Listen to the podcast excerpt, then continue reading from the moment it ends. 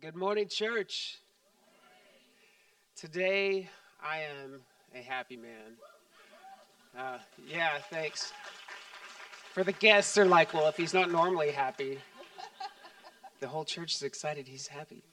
Um, my, my, my entire family is here uh, this week, over the next several weeks, actually. My son at the end, Micah, who is 28 this month and his lovely wife Rachel from Australia. And yeah, they're really asleep right now. You just don't know it. We've glued their eyes open. And they have uh, my two granddaughters, our, our, two granddaughters, River and Rumi. River is an e kid. She was just so excited to be in church this morning, an e kid, so she's there. She's three years old. And then Rumi, Addie, will you stand and just show off Rumi? She's too beautiful to hide.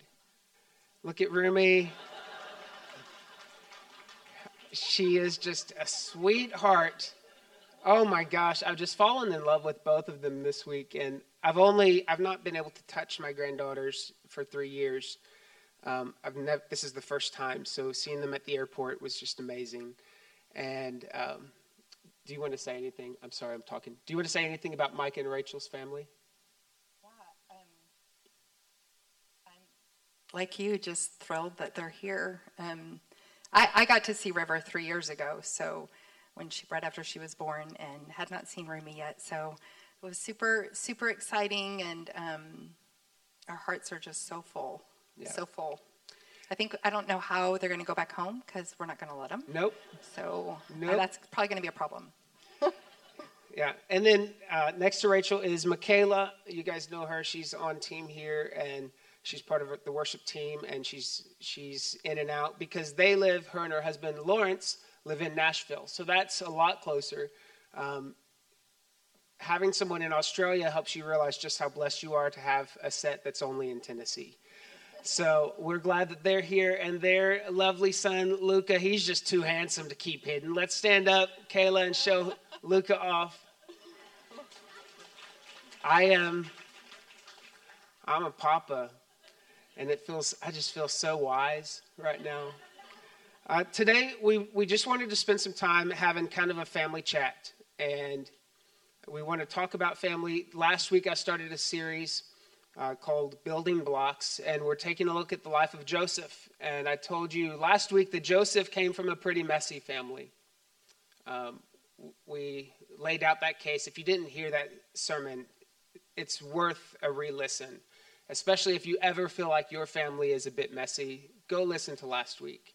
Um, this, this week will underscore that point. Um, one of the problems with panels is oftentimes panel discussions like this is the people speaking present themselves as the expert on the matter, and the, the truth is, none of us are experts. None of us up here are experts in doing anything right. Um, in fact, we're just not the authority we know God is the authority. And so that's, we're just, they've agreed, they've willingly agreed just to be a vessel this morning to talk about family, to be vulnerable and honest in what worked for our family, maybe what didn't work for our family, and, and how to carry on a Christian heritage. That's probably the number one question that Carrie and I get asked is all five of your kids love the Lord, they love the church, you did something right. We didn't do, we did a lot of things wrong but we must have done something right. And generally, our answer is it's the grace of God. We don't really know exactly what we did right, but thank God our five kids are serving the Lord in, in church. We asked Micah and Micah and Michaela to be up here with us today because they've moved out, started their own family, and now they're in the process of building Christian heritage in their own line. So they both expressed to me last night a hesitancy to sit before you and share because they just feel inadequate. But I assured them you're not looking at them as the expert today. You're looking to hear their story of what it feels like to be in process of being handed a heavy Christian heritage and then walking that out and and taking what's good and setting aside what you want to improve on and then passing that down to your kids because ultimately it's every parent's dream for their kids to be better than we were. And so, you guys want to introduce yourself? let's start with answer this question. Tell us. Uh, let's do the first question. Is just give us a, a quick rundown on your Christian heritage, Rachel. Hi, um, my name's Rachel. Nice to meet you guys. Um, I grew up in Australia, and I guess um, to get right into it, my family, uh, I I just grew up in a in a Christian household um, where everybody in my family that I knew were were Christian. So I guess I had to, um, when I got into school, I, I had a realization um, in primary school that oh, not everybody on earth is a Christian. Not everybody on earth believes in God. Um, and so I guess yeah, it just was always my reality. God was always real. Um, and if we look, I guess, back down in the line on my mum's side specifically, um, she was from the, the mountains in India, um, very far away from civilization, and they had missionaries that came over to their village and um, ministered to um, one of my grandfathers up in the line, um, and that's what saved that side of the family. Um, yeah. Awesome. Lawrence, by the way, her accent just makes everyone feel closer to Jesus, doesn't it? Like, yes, I want to give my heart to Jesus right now. Lawrence. Yeah, uh, I think a lot of you know my parents are right over there. They they go to this church, but um, growing up, they were actually serving as missionaries uh, until I was about ten ish. Um, so I, I, grew up around just uh, just Christian people, and um, and then uh, yeah, so there's just, there's just a lot of strong heritage there. I think my dad got saved by a missionary too, so.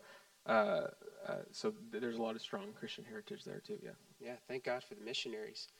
Now, Micah and Michaela, mom and I are in your heritage line, so I'll just we'll just acknowledge you have amazing parents. Um, rather than have them answer that, Carrie, talk about the, the lineage on your side. Okay. So my um, I, I like to tell people that I grew up Luther-Baptocostal because my mom's side of the family was Lutheran, my dad's side of the family was Lutheran. And my mom got saved through the Baptist, and then she got filled with the Holy Spirit through the Pentecostals. And so I can remember very clearly my mom's transformation as a little girl. And thank God. that's, what, that's what I have to say. And she would say the same thing today. If she was here, she would say, Thank God he saved me. Um, because I saw her before my eyes just become this beautiful, much um, more loving, and just all around better person. As a little girl, I saw that transformation. And so there's no doubt in my mind that when the Lord saves us and transforms us, that there's this real thing that happens. And um, so my mom was the only one on her side of the family that was a true believer in Christ. Um, she did often talk about a grandmother that prayed and really loved the Lord, and it really impacted her. And so I think there's this grandmother that I don't know, a great grandmother that I don't know, that prayed and had a close relationship with the Lord. And so I just I just have to say that grandparents are important. Like even though children and grandchildren come way down the line, what grandparents do today is so important um, in what happens with our children and our children's children's children. Um, so anyway, my mom became a Christian, a believer, and um, preached the gospel, loved the Lord, and raised all five of us kids in church. And my dad was not really a believer most of my life. Um, he is now. Uh, but I will say that three out of five kids, even in a family where one was a Christ follower and one was not, three out of five children in my family are pastors today. And so my mom did some really great, good, right things in our family. And I'm so grateful for that. And again, it's just the grace of God. Yeah. You know, it's just amazing how God will transform the lives and hearts of people. Um, you know, so if you're sitting in the room and you feel like, oh, I've really messed up as a parent, or I didn't raise my kids since the age of three, God's grace is sufficient to cover all of those shortcomings. So I just want to encourage you. My my line, um, oh, I may be a little fuzzy on this, but I think probably that Christianity being born again, spirit filled, really began with my grandparents. Uh, my grandmother, from what I recall, got saved first, my mom's mom. and she was on fire. She was one of those Pentecostals that jumped pews, if you know what that means, um, where everyone owned a tambourine in the church. And, and my grandfather, uh, they've both gone to relocated already to their home. Uh, but my grandfather got saved later. Um, and then they brought all their five daughters to church. So my mom was raised in church. My dad, from what I understand, was the first in his family to become a believer. His dad, my grandpa, got saved a month. Was it a month before, three weeks before he died? Um, so what an incredible, oh, just what an incredible thing that he came to know the Lord that quickly. My granny, if you knew my granny, you know that she was a little spitfire. I know she knew Jesus, but sometimes uh, you, you just got on the wrong side and she would let you know. She then later in life, she would just cry at anything. She so tenderhearted. Um, she, I would just walk in and she would see my kids and she would cry and tell me how blessed she was to be my granny. And she told me that about six times a week, crying every time. And just a wonderful lady. So that's that's my heritage. And of course, you know my parents. Uh, we traveled and sang, and the heritage is really great on our side too. I want to read Psalm 127 real quick. It says, Unless the Lord builds the house, its builders labor in vain. Unless the Lord watches over the city, the watchmen stand guard in vain. By the way, watchmen in Bible times, watchmen were the people who were watching for the sword. So they were standing on the outskirts of the city, waiting for the attack, watching for the attack. And so, a watchman in the home, or for the church that matter, if you're calling yourself a watchman, you're not so much mm, you're not so much looking for the spiritual health of your family. You're looking for those things that are trying to attack your spouse, trying to attack uh, your kids, trying to attack your city. So, um, the watchman stands in vain unless the Lord watches over the city. In vain you rise early and stay up late. Will I don't have my glasses. Toiling for food to eat, for he grants sleep to those he loves. Now here's where it gets really good. Children are a heritage from the Lord. Children are a reward from him. So that's where I want to head. I want to head into the heritage. You guys have been definitely a blessing to mom and I through the years, some years more than others. Um, but tell me, at what point, because I know as a kid, you look at the things we did and you may not see the effectiveness of it or the things that we deployed or employed as a family. From your perspective, may not have been as effective, whereas maybe it helped mom and I. We made them go to church. We made them go to youth camp. There weren't a lot of options in the spiritual realm for our kids. Um, if we were going, we were going as a family. But at some point, that faith had to become your own. And that's, that's what I want to hear about. When did you decide, no, I'm waking up every morning and I'm going to church because I have a relationship with Jesus and I need community? Talk about that. Everyone just looked at me. Okay. Hello, everybody. Um, I would say for me, I was at the age of 15 uh, we went on a mission trip, and I had this radical God encounter, basically changed my life forever. And even after being 15, I still made mistakes. I still was uh, known as the pastor's son uh, that didn't always get it right sometimes. But I think um, I think what was so cool about I might be answering a question early. That's okay. But um, what was so cool about my parents uh, was in my journey of getting to know God and getting to know Him as my Savior, what they did is I know how you guys just said you made us go to church. But the thing is, I never once felt like you made us go to church. And um, I think what's so beautiful about that is if you hear parents go, Oh, I make my kids go to church, I think that's a great thing. But I think the perspective and the outworking of that should be we should be giving our children ownership of church. Because this is your church, but it's also our church. Yeah, and I think that's what you guys have done so well is even though um, you made us go to church, we never felt like we were made to go to church. We were actually, this was our church just as much as yours. And, um, and so I think by giving us that ownership, it allowed us to grow. it allowed us to build our relationship with God in our own way and not just living off of your personal revelation, but finding our personal revelation. Yeah, that's good. I think I agree with that. I mean, there was never a point where you said, I'm not going to church. And I said, Yes, you are. Like that, it wasn't that. I think it just was who we were. It just was that it's Sunday. We're in the house of the Lord. We're, we're glad to be there. Yeah. I think, sorry, I'm, I'm, I'm going to break the rules like him um, and go off. But so I, I think to piggyback off of what he's saying, I agree. Like, right when you said we, we always went to church, we made them go to church. I, I too never felt like it was like a pulling teeth kind of thing. And I think what made the difference is I never saw you guys have an attitude of, oh, we have to go today. I saw you tired from the work of the ministry. I saw you in tears from the work of the ministry, but I saw you getting up early for the work of the ministry and staying up late for the work of the ministry.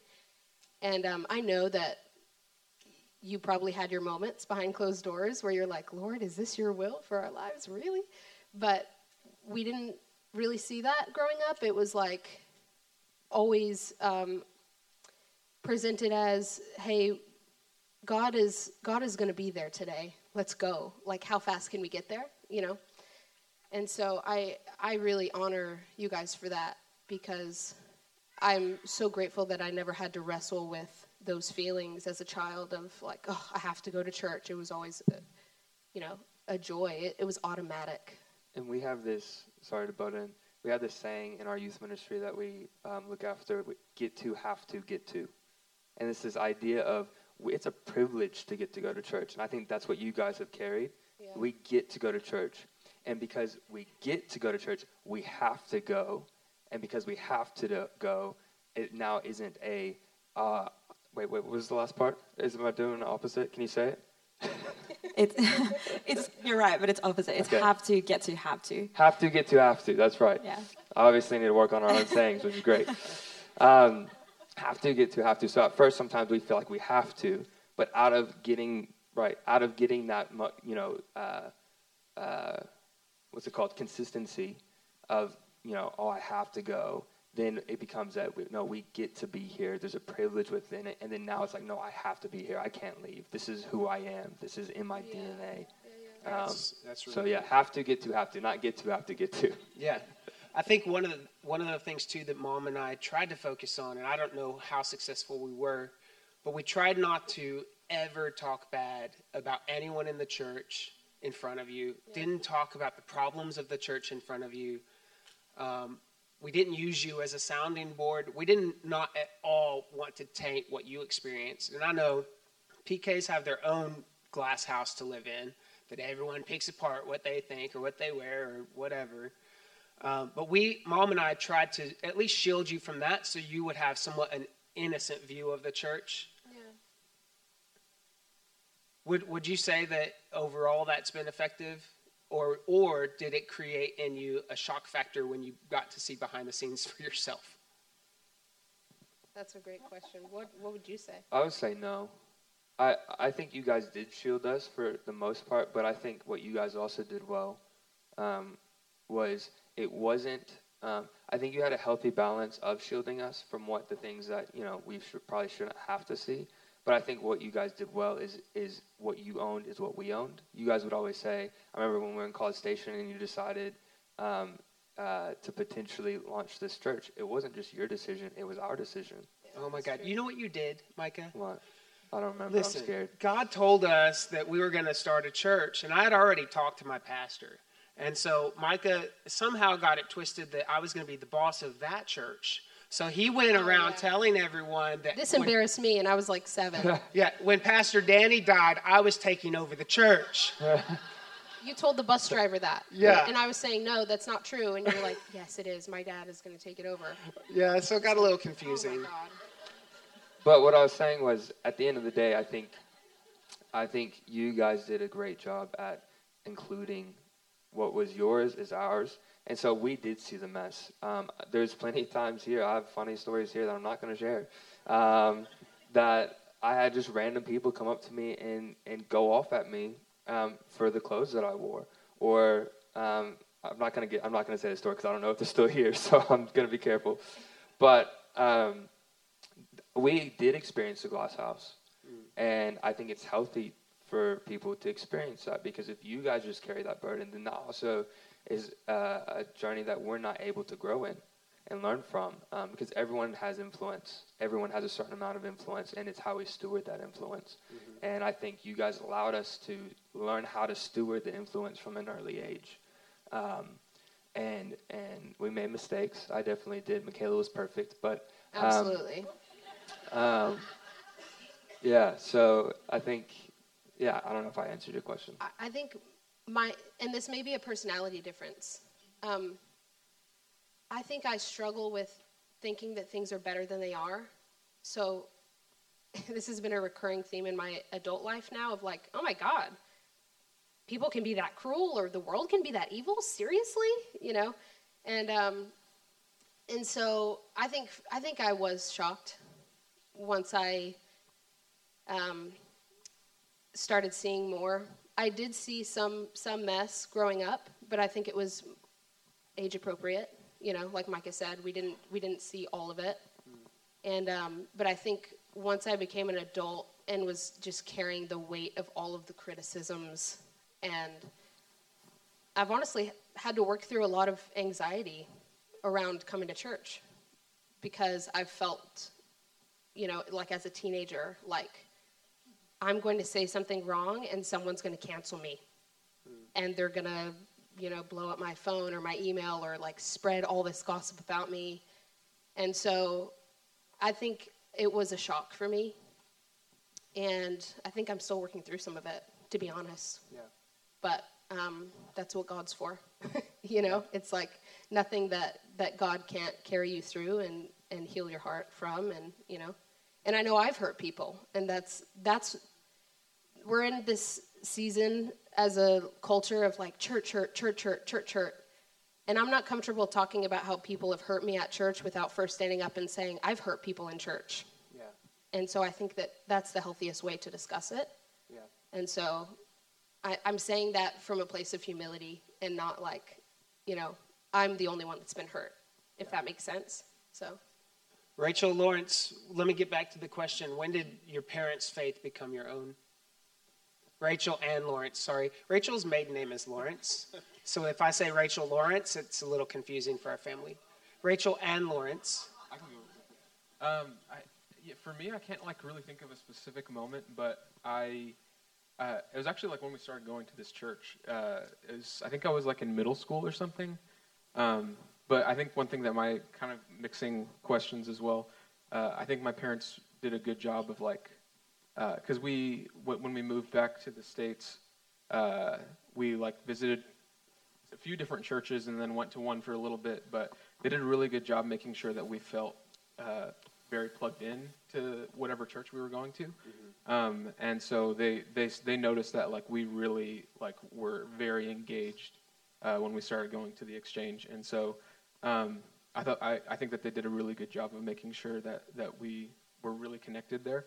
Um, and so I, I, I, don't think we were like super involved right away, but it was a really cool journey of like, you know, we just started make, going every Sunday, and and make, and uh, and then we slowly started to serve, and then we started join, uh, you know, we were we joined the worship team, and we did all these different things, and so it was kind of like a nice like, just like gradual like, uh, kind of like over my high school years, like going from like being pretty, like pretty far from God to being really really close to God, and uh, him being there with me through all of all of the tough seasons and all the good seasons. So uh, I feel like that was like a really, it was kind of like a gradual handoff. Uh, I would say for me.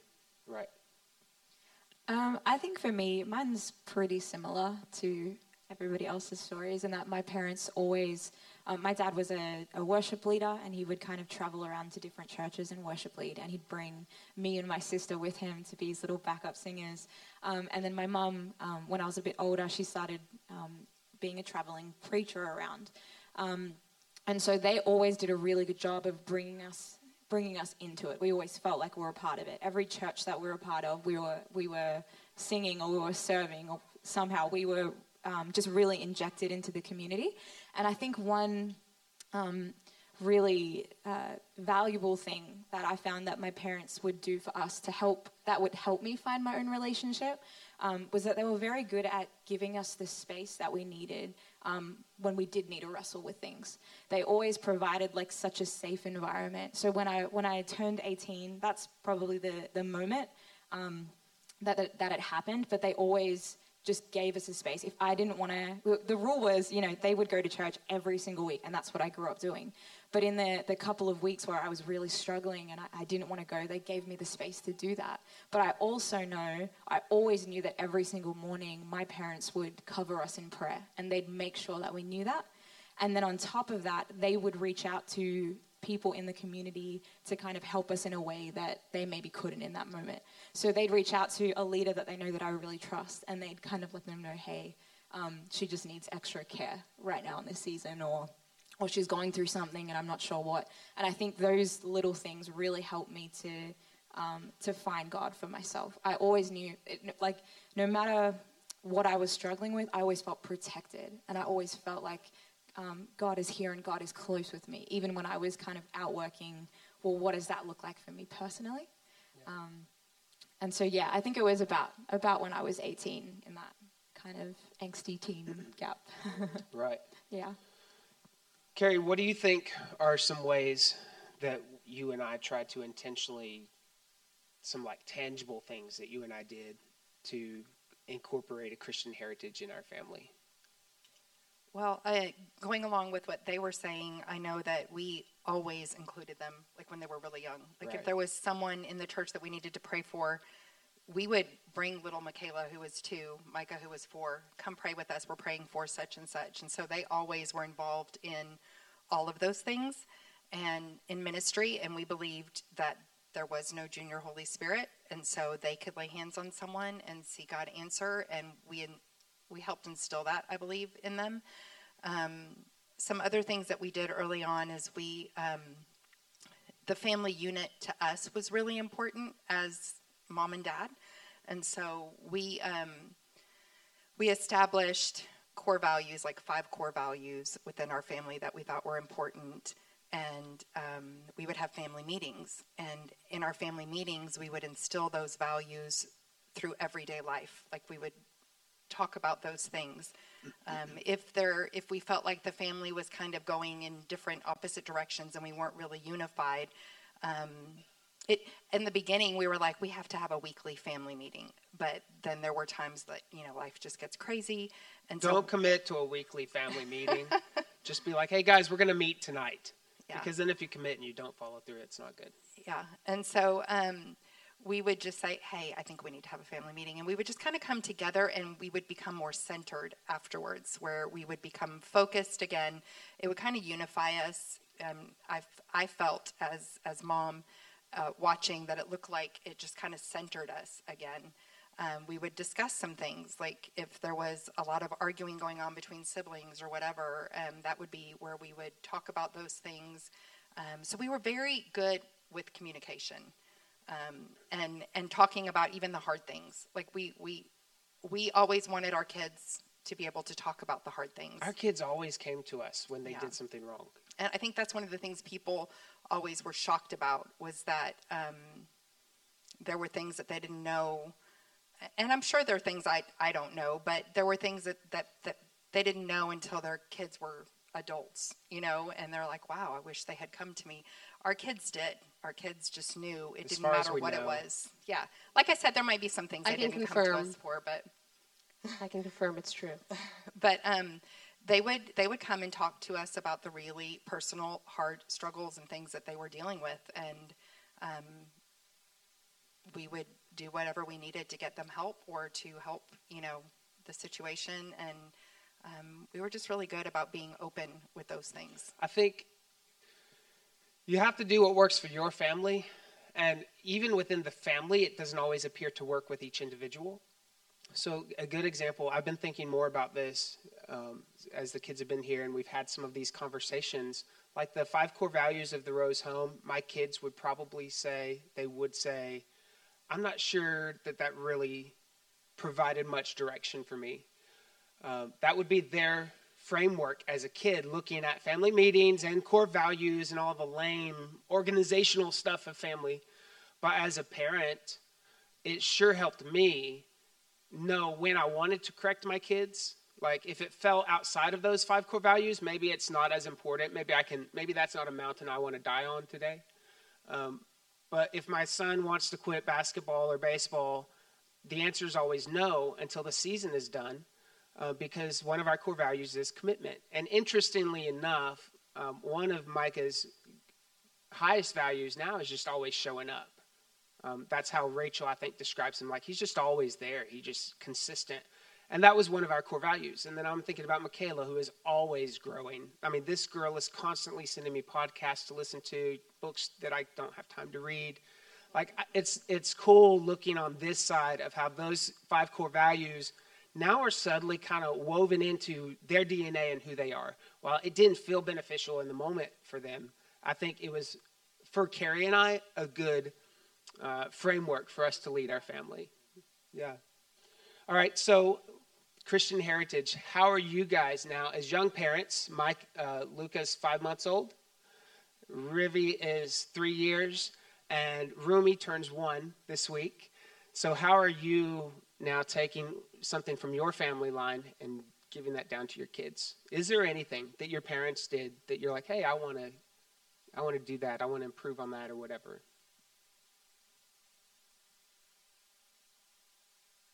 Something that's the same from that we're the, the same or sorry re- rephrase, let, me, let me rephrase. let me rephrase the question how are you handing down a christian heritage to your kids and while telling us that tell us did you get that from your parents or are you improving the way your parents did it?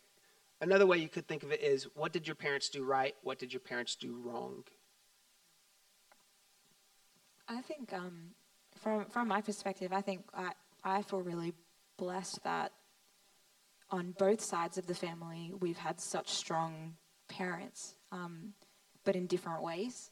Like I would say, my parents are, are so different in personality and in even just um, the way that you raised Micah and Michaela and the way that we were raised. Oh, and you know, uh, Jordan, yeah, everybody.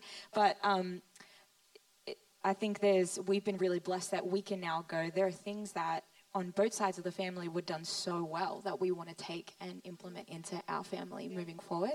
So I think on you can answer as well. I'm not going to answer for you, but just from what I've seen is on my side, um, my parents um, really valued service.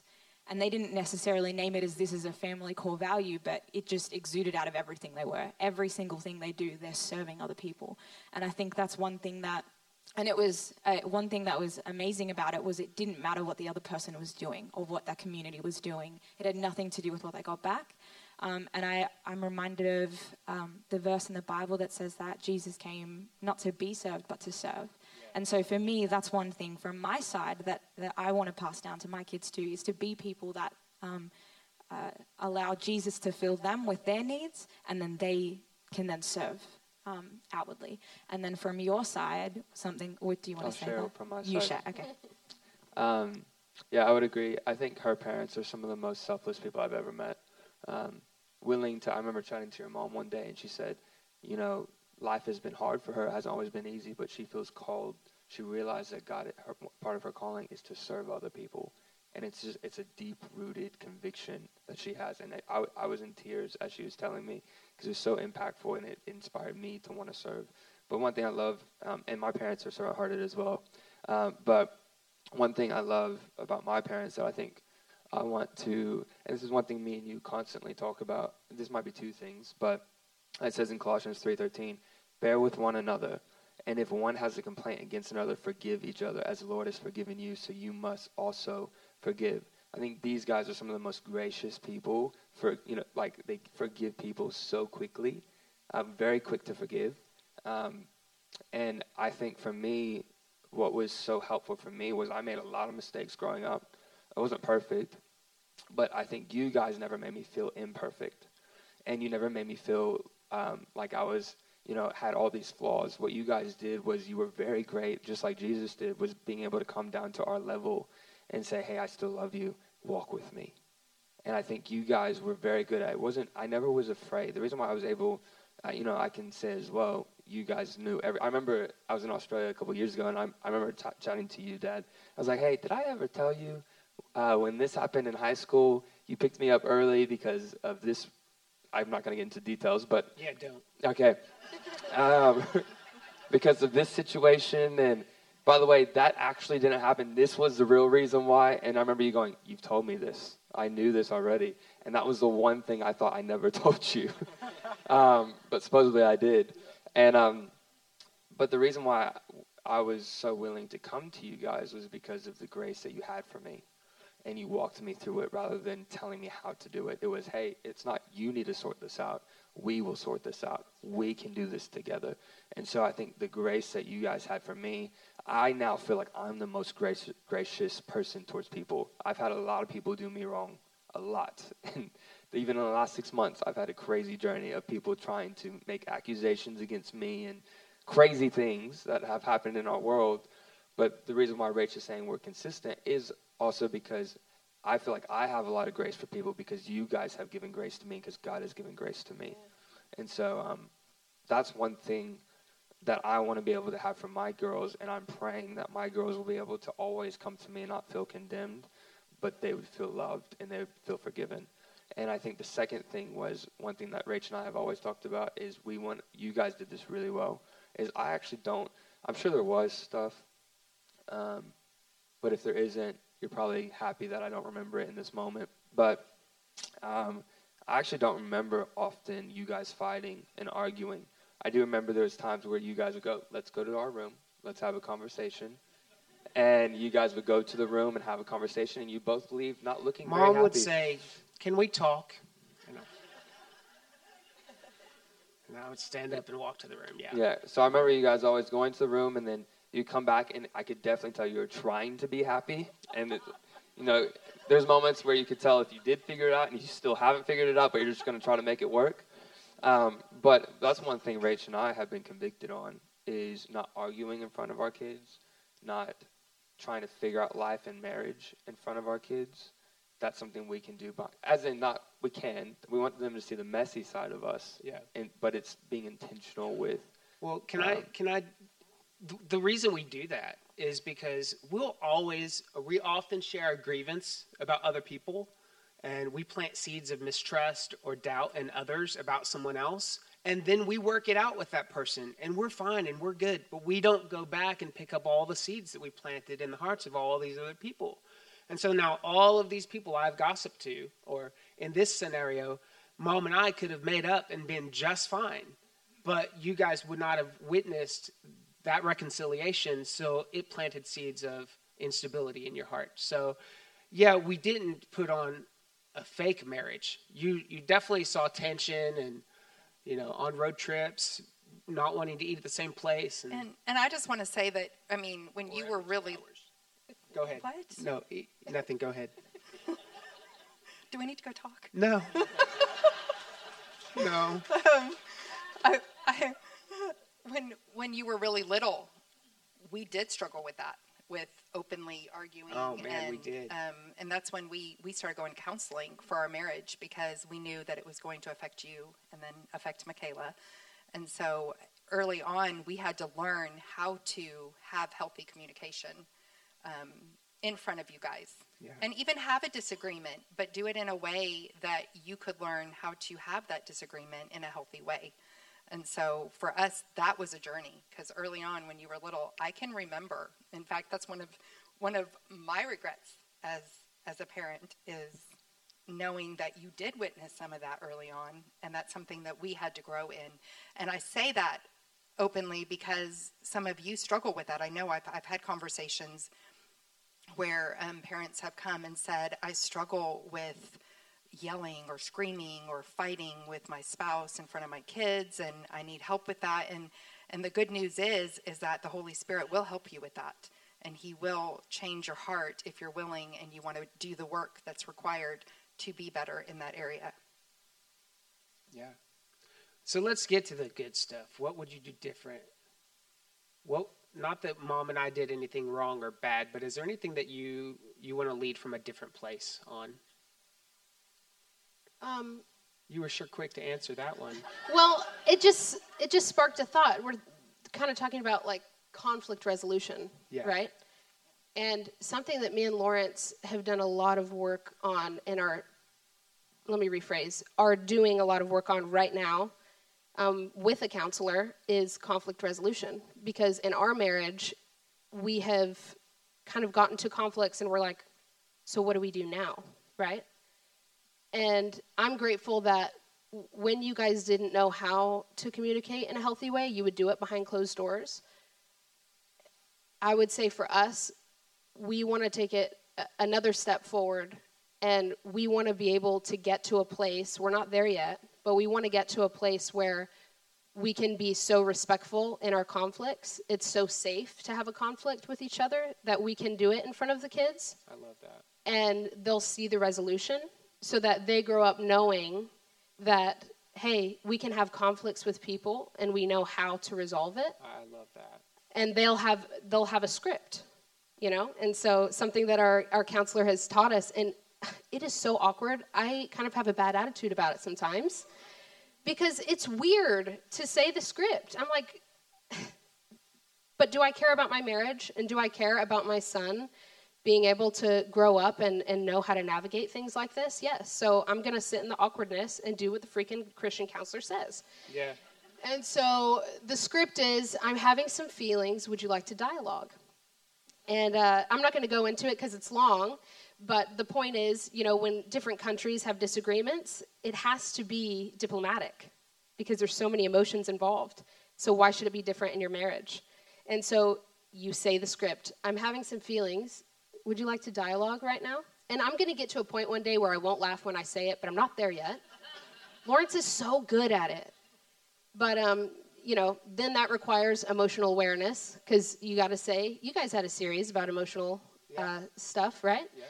And um, and so we've come to a place where we're really good now at knowing what we're feeling, the core feeling, and we can share that. And um, and so I would say the second thing would be also, you know, growing up, none of us really knew how to name what we were feeling. We didn't have language for it. We knew we were having feelings, and it was always open, and we could say that, like, I'm frustrated. Well, it's not a core emotion, you know? And so as an adult, I've struggled a lot with, ah, I'm feeling everything, and then what is it? I don't know. And Lawrence as well. And we've just really worked on trying to figure out what we're feeling and name it. And so I hope that we can also give our kids that language because I've watched you guys come come into knowing that language too and and you've watched us and it's kind of changed everything for how we navigate relationships.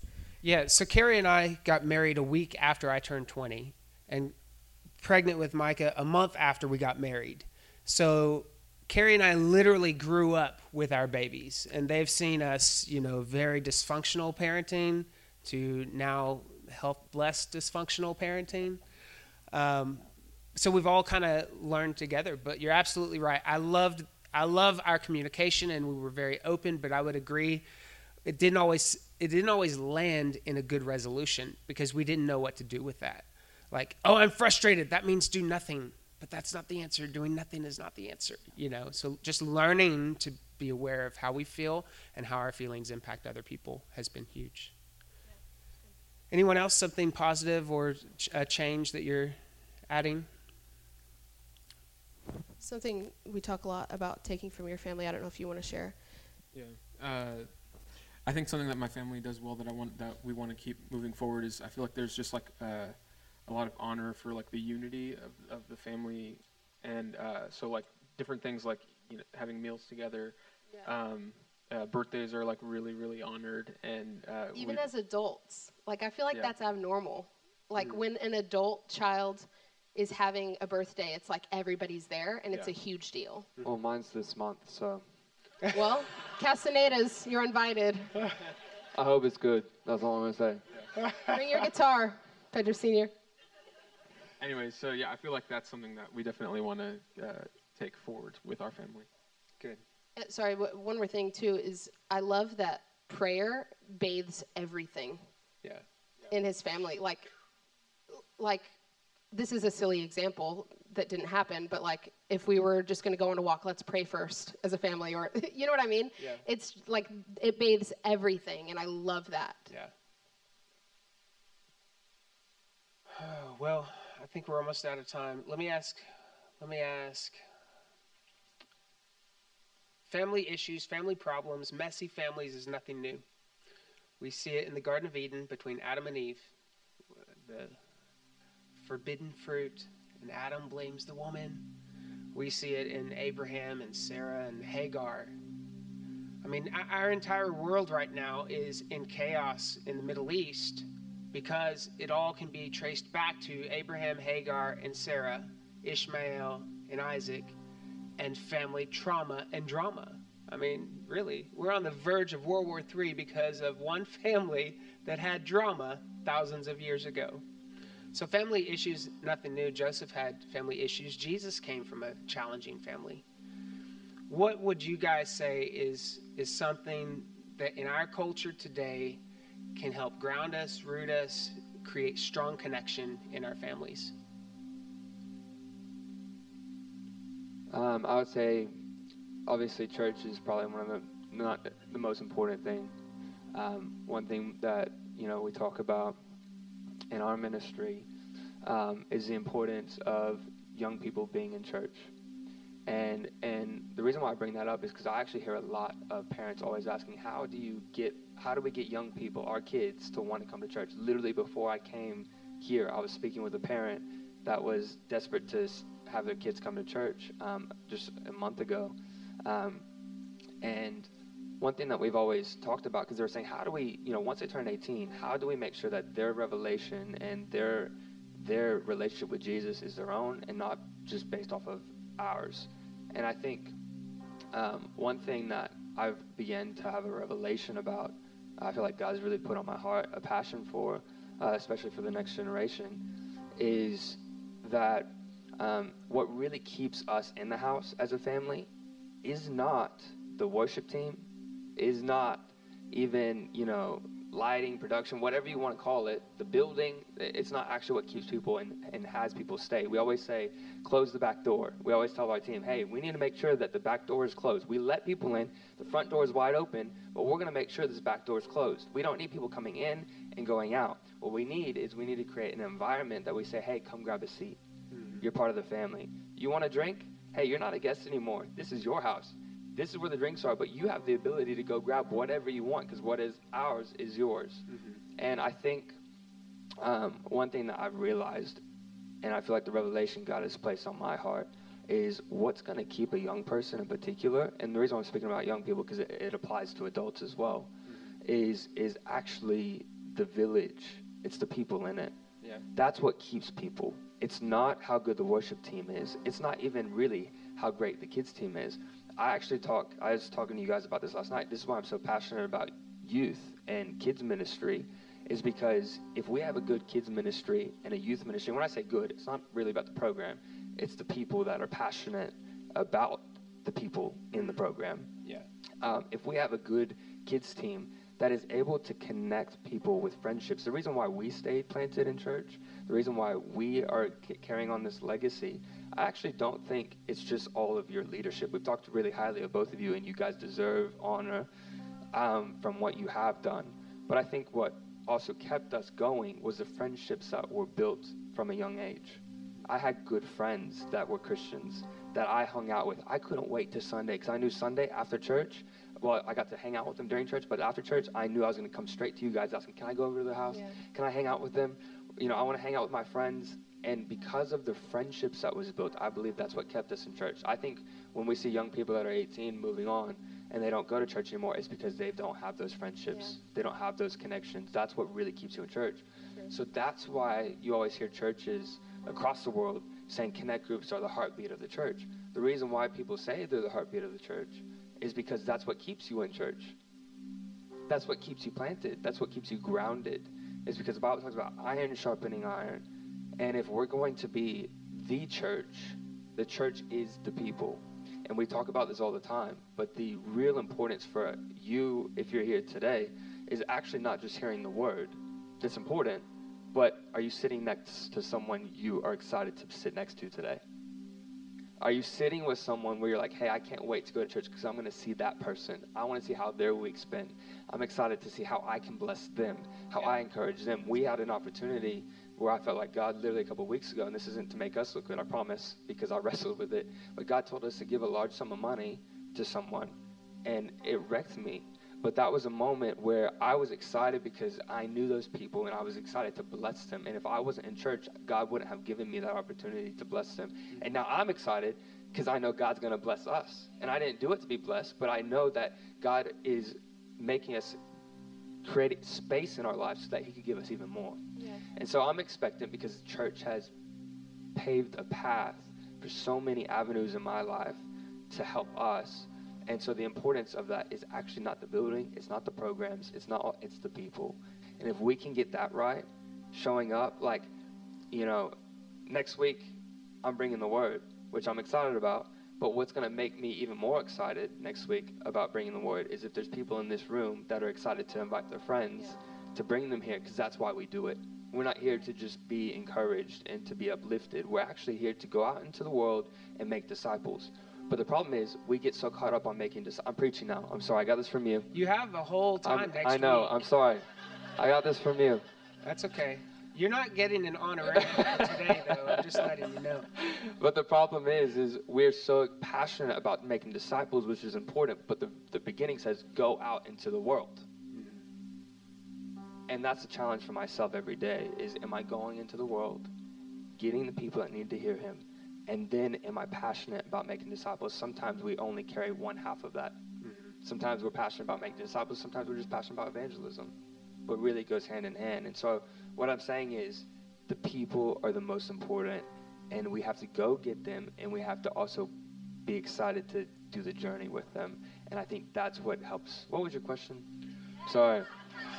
I don't. I'm remember. preaching. Yeah, it's good. I, what makes families strong and connected Yeah. in today's culture? And so I think that's what it is. is You're saying church. people connection. People, I, yeah. I believe I agree. Connection is the antidote to anything. Even, you know, you said something like if you should be excited to the person you're sitting next to. Some of them are like, well, I'm not excited about the person I'm sitting next to. But you know why you're not excited? Because you don't know them well enough. Yeah. I've even found that someone that I'm offended at, if I just got to know their heart more, So true. the offense lifts Yeah.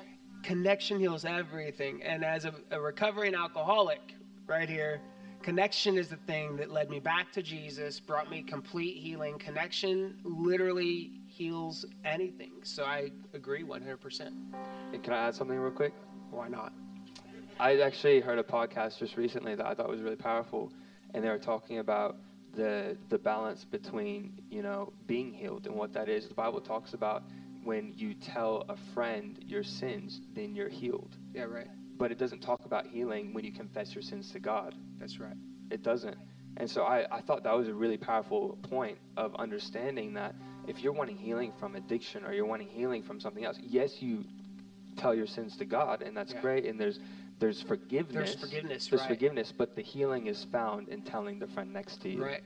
Yes, absolutely. So the, the cycle of addiction, now we're getting really off topic, is Yeah. that we'll be addicted and we will repent to God and then we will carry mm. guilt and shame. So we continue repenting to God and continuing to repent to God prevents us from reaching out to others and getting the healing, Yeah. which is why we find ourselves trapped back in the addiction because we're running from the guilt and shame thinking it's resolved only by repentance and that's actually not what heals us. Yeah. God created the body to heal itself. When I when I break a finger, it's not the broken part that heals itself, it's the tissue around the broken part that heals the broken part. Yeah. Yeah. All right. Michaela, Rachel, Lawrence, anything strong connected families? Yeah, well, I'm just gonna piggyback off of that again because I, I feel like that really struck a chord with me, and I'm sure a lot of people in the room. Um, but I I couldn't agree more. I think best answer we could give is what he just said of the connection, um, and so I'm just thinking of what stops us from that, and I think that it's important as parents to really address unresolved things in your heart when it comes to childhood you know a lot of times you'll even see full families that just have a specific weight of something on them hmm. And it's like everybody has it. Like every person in that family feels rejected in every circle they walk into. You know? And and that doesn't change based off of the church you go to. It's like no matter what church you go to, I feel like I'm not welcome here or I have to be fake or you know what I mean? And so I think it's important to really get help for those things and get people around you that can call out those things in a healthy way. Um, because there's nothing like the freedom that comes with being in a community of believers where you can show up and say, My marriage is struggling. I need prayer. I need encouragement. I need you to remind me why we got married. Like, we need that. And that's the point of the church. And I think, you know, I've I've gone to recovery meetings where I just think, holy crap, I encountered Holy Spirit in there more than I've encountered at any church before because everyone's confessing their sins to one another and they don't know that it's Holy Spirit that's present with them in the room that's like breaking things off of their generational lines, but it is. And so I've just, Lawrence and I both, we have just talked so many times about like how can we help be a part of making the global church that safe space for people where we don't have this religious facade going on. And I think that if every single one of us can commit to doing that, if we can go first, man, ooh, our kids are going to be better for it. Our city is going to be better for it. We are going to be better for it. And we will find ourselves living a more whole, free life than we've ever experienced before. Yeah, that's good. Hi, my name is Trey. I'm a broken believer. I I agree because you you look at some of these recovery programs and just the vulnerability and I I too have thought in AA meetings I want to get that in the church house. Yeah. We're so busy trying to look good in the church house that nobody's healed. Right. And you got people in an AA room who use foul language and there's smoke in the room Yeah. and you sense such an acceptance and a compassion for one another, how do they look more like Jesus than the church house? I've had that question. But families are tricky. Carrie, close us out with your dream for our family. What is your dream? As our grandbabies are here, what's on your heart? What's what's exciting for you? For the generations, we we need to get Addison married. Poor Addison. Is she in here? I- No, Oh gosh, she's you're in trouble. I, I'm actually just kidding. The goal is not to be marriage, and God doesn't owe not. you a marriage. Right. Um, singleness is a gift in itself, Yes, so I don't want to make anyone thing. that's single feel less than because Yeah. singleness is truly you're just a trying gift. to tease your daughter. Yeah, just teasing Addie. I um I think I'm living the dream with my family. Obviously, I want them all in one city, right? that would be that would be my own selfish dream. But um my my my dream starting out was that God would take my kids and use them wherever, however, as long as they loved him and they knew he that that um that he loved them, that they loved him and he loved them. And that was first and foremost my dream for my family was that all my children would love the Lord and know the Lord. And they all do. So my dream has been realized. Um, and so I think for the future, my dream would be that my children's children also would know the Lord and continue to serve the Lord, and that um, what I love is that I see a health in my children that I didn't have growing up. And so I want to see my children's children have a health that they didn't have growing up, and it just continues to go exponentially. Um, you know, m- my mom had a health that her family didn't have. And so to see that pattern continue is just a beautiful thing that I don't want to stop. And so as a grandparent, that's my prayer is that my children and my children's children continue to serve and know the Lord. That they love him with their whole heart, soul, and body, and that they know the love he has for them. And um, and so that that really is is my dream for my kids is that that, that, that relationship with the Lord continues. To blossom and to grow and that as a person as a husband as a wife as a daughter as a son as a sibling you know it, it's not just mom and dad or um, father to child or mother to child. It's what's your relationship with your siblings? What's your relationship with your aunts and uncles? What's your relationship with um, those that are close to you in the family of God. Like, what's your relationship with the world? I, I want to see that continue to grow in Yeah. them and manifest in them as people. And we're already seeing that. Yeah. And I think it's beautiful. Right. I agree with all of that. All I know, y'all, I am just stinking proud to be the papa of River, Rumi, and Luca. And I hope these kids make more babies. Will you stand with me? I want to pray over your families today.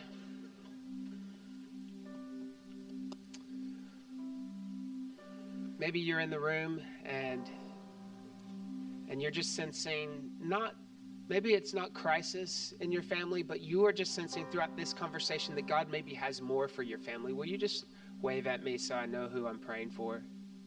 All right, good.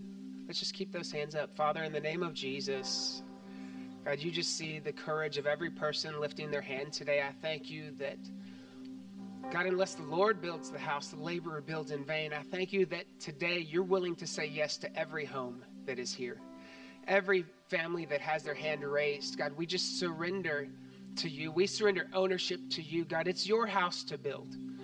God, we ask that you would step into our living rooms, into our kitchens, into our bedrooms, and that your presence would reign, your glory would, would reign, your God, just your truth would reign. God, help us to be more gracious to one another. Give us Holy Spirit insights, divine insights, in how to connect with our family deeper.